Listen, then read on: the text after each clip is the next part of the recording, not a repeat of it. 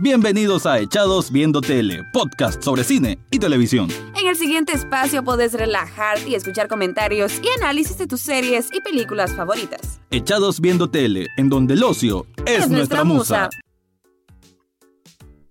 Bienvenidos a un nuevo episodio de Echados Viendo Tele, el programa donde siempre te estoy hablando de críticas, comentarios, reviews, análisis o como querrás llamarle, de series y películas. Te habla Rafael Echado y en el día de hoy, como cada jueves, a veces se me olvida decir de que siempre los jueves es el día en que he estipulado para lanzar un nuevo episodio, así que como cada jueves, hoy te voy a hablar de, bueno, mejor dicho, en esta ocasión te voy a hablar de una serie, una miniserie. Qué bonitas son las miniseries porque sabes de que te la tiras de un solo tiro, sí, te la tiras de un solo tiro y ya está, no tenés que estar sufriendo por eso de tener que esperar un montón de meses o más de un año, Juego de Tronos, sino que ya sabes que ahí está el meollo del asunto, ahí está completa una historia que se quiso contar. Yo a veces miro las miniseries como una película extendida. Y eso es bastante gratificante para un director, para un productor, para un guionista, saber que tiene tiempo suficiente para desarrollar una película. Es como cuando uno escribe, que le dicen, tenés que escribir en 300 o en 500 palabras. A veces uno se limita, pero si tenés la libertad de hacerlo en partes, pues a veces sale mejor. Bueno, además de ese análisis que me dio por, por comentarles, les quiero decir que voy a hablarles de Maniac.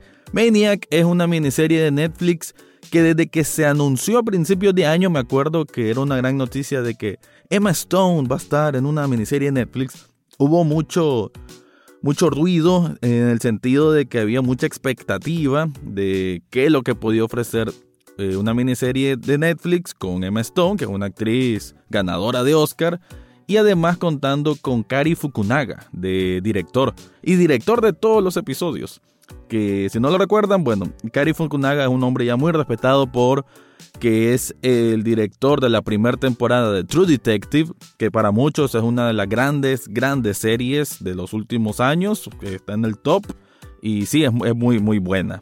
A veces me parece que exageran un poco con que es súper mega excelente, pero sí la considero que es excelente. En fin, entonces toda esa expectativa hay de esta miniserie que de alguna forma aborda lo que es los problemas mentales, los traumas, cómo confrontar tus emociones, cómo ser sincero con vos mismo, eso en el núcleo, porque en la puesta en escena es una historia de fantasía, ciencia ficción, en donde los protagonistas van a estar eh, sometidos a unas pruebas que los van a llevar a, a mundos fantasiosos precisamente. Eh, por eso es que si alguna se han visto fotos de Maniac y se extrañan porque ven de pronto Emma Stone con ropa casual, como en tiempo moderno, y de pronto la miran con una orejita de elfo. Eh, también se han visto otras imágenes, a Jonah Hill lo pueden ver así todo como deprimido, que ese es su personaje, y en otro lo pueden ver con una cadena bien bling bling, en un mundo todo gángster. Es así, porque la serie te traslada a diferentes submundos, que así les voy a estar llamando ahora, submundos, en donde eh, van, a, van a ser ellos mismos, pero como que se ponen en la piel de otra persona, de otra fantasía, valga la redundancia que lo sigo repitiendo de esa forma. Así que todo eso, todo experimento y todas estas cuestiones surrealistas que se van a encontrar a, a lo largo de los 10 episodios con los que cuenta esta miniserie, es para tratar de escudriñar en la mente, en el problema que quieren eliminar los sujetos a pruebas de los experimentos y lo hacen de esa manera un poco compleja, un poco complicada y que de entrada les digo, Maniac no es para todo público. Eh, hay que invertir suficiente atención como para engancharte. Ya voy a explicar más a profundidad por qué. Y creo que una vez que arranca e, es un proceso interesante pero no era lo que esperaba. Eso es, en conclusión, lo que más o menos van a escuchar a continuación. No era lo que esperaba, pero no creo que sea una serie que, que merezca eh, poca atención. Pero no la pondría como lo mejor del año, la verdad, no. Bueno, tampoco es que este año han habido buenas cosas, pero creo que estaría en un top 5, en 5, hasta donde, hasta donde voy y lo que he visto. Pero no es algo así sorprendente que se imponga ante los demás. Es una propuesta muy interesante, muy experimental, que eso sí se aplaude, como eh, se permitió en estos tiempos de televisión tan exigente una producción tan experimental. Y eso es algo que, que como lo dijo, pues es admirable, es admirable que den espacio para este tipo de, de creatividad, que al final la creatividad debe, debe, seguir fluyendo, no debe detenerse y aunque sean riesgos es mejor que se tomen a que se descarten. Así que con eso ahora sí ya voy a, a como siempre hago la dinámica, ya saben. Primero les doy este intro y ahora caigo a un review o un análisis a profundidad de la miniserie Maniac.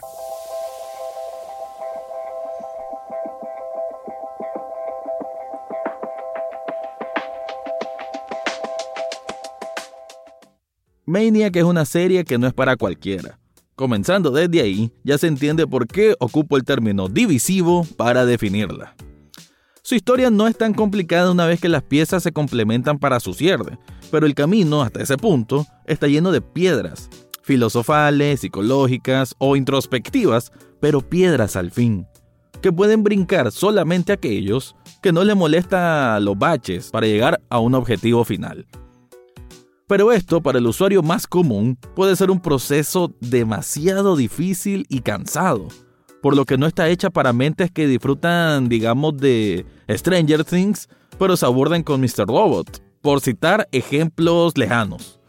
La trama se mueve a un ritmo quizás, para mi gusto, muy lento en sus primeros dos episodios, pero es cuestión de entender el por qué es así, por qué se tardan un poco en arrancar cuando primero deben plantear bien a sus dos protagonistas, interpretados por Jonah Hill y Emma Stone. Ambos tienen personalidades completamente distintas. Por un lado, el personaje de Jonah, Owen Milgrim, es un hombre perturbado y sesgado por su familia adinerada, quienes parecen no comprender en plenitud que tiene problemas de alucinaciones, depresión, ansiedad, entre otros. Todo eso lo hacen ser una persona introvertida y temerosa de sí mismo, de su entorno, de mostrar emociones. Annie Landsberg será lo opuesto. El personaje que hace Stone es una mujer con un carácter fuerte, desinhibida, pero a la vez sometida a tener que controlar sus emociones o sus traumas a través del uso de una droga especial de la cual es la que gira la serie que cuenta con 10 episodios. Me parece interesante que en esos episodios primerizos, cuando nos intentan vender el concepto de quiénes son los principales ejes de la serie, también de forma así sutil exponen las características del mundo en que viven. Es un presente alternativo, surrealista, derivado de un pasado con una tecnología distinta a la que hemos visto evolucionar en nuestro mundo, en nuestro mundo real. Imaginen que en vez de haber una estatua de la libertad, hay una estatua de la extra libertad. Ese punto sí estuvo divertido y distinto. También hay que decir que, a pesar de que las redes sociales parecen ser eh, sustituidas por un sistema interactivo de alquiler de amigos, entre comillas, o que para ganar créditos y poder obtener un dinero extra puedes dejar que una persona te lea anuncios por un tiempo determinado, o bueno, también que usen tu rostro para una campaña digital, todo lo demás se mira bastante parecido a la actualidad.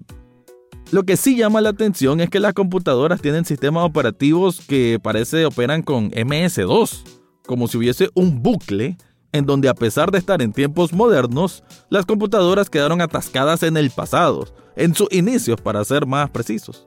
Pero todo eso cambia con el experimento al que se someterán tanto Annie como Owen, cada uno por sus razones, pero quienes buscan un objetivo similar poder curarse del mal que lo atormenta por dentro. Y por dentro nos referimos en sus mentes.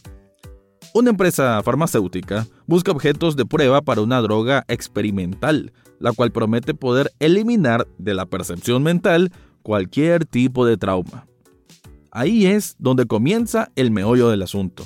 Porque esta producción, cuando se introduce en una serie de submundos fantasiosos, son escenarios tan cambiantes como si fuese Señor de los Anillos, una película de gángster a lo Scorsese o una trama al estilo James Bond.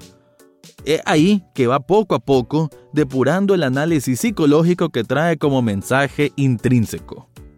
Las pruebas son en un laboratorio de la farmacéutica Neverdeen, con una ambientación como de tecnología ochentera, con espacios blancos y colores fluorescentes, perfectamente filmados por un Kari Fukunaga, que como lo dije antes, el respetado director de la primera temporada de True Detective, que aquí retoma sus grandes técnicas para manifestar tomas muy buenas, no de aquellas que te saquen el aliento tampoco, pero que imprimen en síntesis un tono especial. Bien, ahora caigamos a lo complicado, a esas vueltas que solo se permiten en una serie dentro de una plataforma como Netflix, o plataformas digitales que salen de, de esos convencionalismos que tiene la televisión por cable tradicional. El experimento que les comentaba es llevado a cabo por un equipo excéntrico de científicos, el doctor Muramoto, en primera instancia, la asistente doctora Asumi, que es una joven así bien audaz y fría, así como el doctor James Mantelray, el más frágil emocionalmente, y quien es el que fundó todas esas pruebas, pero que tuvo que separarse de las mismas tras una crisis personal. Este equipo es el que va guiando a los sujetos de pruebas para que se tomen tres tipos de pastillas, la A, B y C, cada una penetra en capas más interiores del cerebro para ir acomodándolo y así bordando estigmas que perjudiquen a la persona en cuestión. Así lo voy a explicar de forma básica, aunque la serie sí da un poco más de explicaciones y más profundas al respecto. Lo importante es que cuando comienzan con las pastillas es que vemos cómo trasladan a los personajes principales a distintos escenarios de, fantasía o, o de ciencia ficción, en donde Owen y Annie se verán con mundos mezclados debido a una falla de la computadora principal, que es la que está procesando todos los datos. Esta inteligencia artificial tiene vida propia y se llama Greta. Greta está basada en la personalidad de la madre del Dr. Mantelroy, una popular psiquiatra o gurú que ha escrito exitosos libros de autoayuda. Ahí comienza la odisea de autodescubrimiento y del conflicto que hay en las mentes humanas. Cada uno de los problemas de la vida real son trasladados en pequeñas dosis en cada uno de esos submundos. A veces de forma sutil y en otras es un poco más evidente, pero que a final de cuentas llevará a ambos protagonistas a tener que hacer cara a lo que han ocultado en su interior. Es como una forma de confrontar directamente eso que quieren olvidar o negar en sus vidas. Los episodios que tratan de un submundo son más cortos que los demás, pero son entretenidos.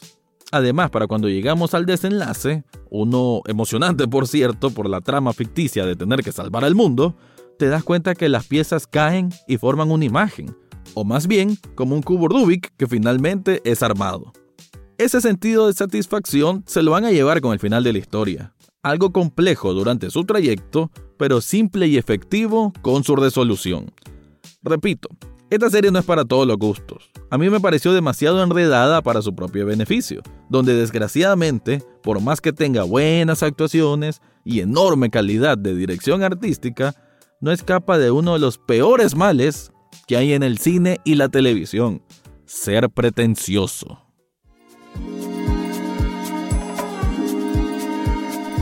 Ah, como escucharon entonces, esa era mi impresión un poquito más a profundidad. Claro que esto tiene mucho de qué hablar y estoy procurando últimamente en los podcasts no tirar demasiado spoilers.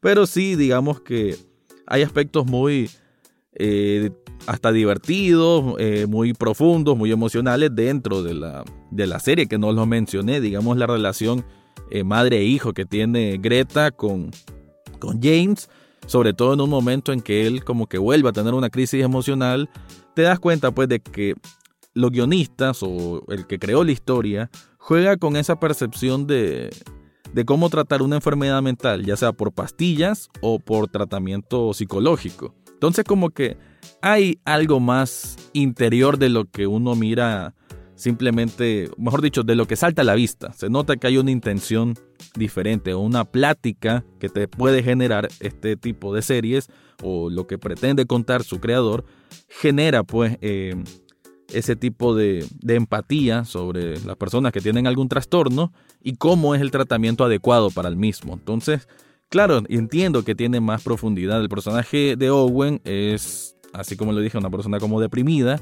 y, o que padece de depresión, padece de ansiedad y que su forma de afrontar el mundo es complicada, porque además como sufre alucinaciones, él no distingue qué es real y qué no.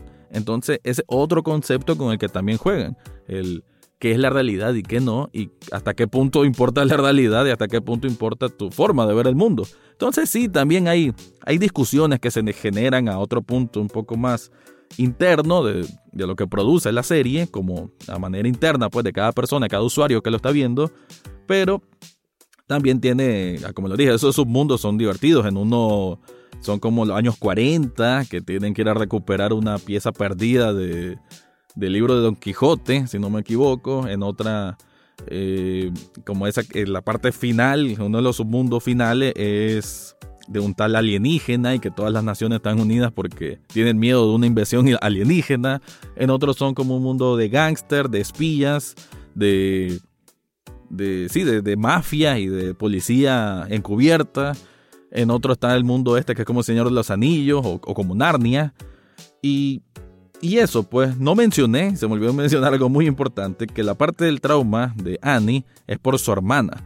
Y esa relación entre hermanas también la, la saben solidificar bien y le dan una resolución buena, una resolución eh, creíble al, al, trauma que había entre ellas dos. Entonces sí, Maniac tiene muchos aspectos bien de análisis humano, psicológico, pero insisto, debieron haber un poco, no resumido, pero sí haber hecho un poquito más digerible al público en general Sé que no tienen por qué regirse por ese tipo de cosas, pero me pareció que a veces lo complicaron un poquito de más. Como lo digo, al, ya al final te das cuenta que todo, todo cae en donde tiene que caer, todo forma un rompecabezas o un, un cubo Rubik y queda perfecto, los colores quedan bien, pero el proceso para llegar ahí sí es eh, engordoso, no todo mundo lo va, lo va a sostener hasta el final quizás, y la, la primer gran prueba son sus primeros dos episodios que creo yo, si no fuesen Jonah Hill o precisamente si no fuese Emma Stone, que Emma Stone fue mi motivo principal quizás para verla, eh, más que Kari Fukunaga, puedo decirlo, si no estás muy eh, conectado pues a querer ver la serie o te distraes mucho, sinceramente te vas a despegar y no la vas a continuar. Y pues nada, una semi-recomendación de Echados Viendo Tele. Así que ya bien, con eso ya cerramos. Este fue mi review, comentario, análisis, recap o como quieran llamarle, de Maniac.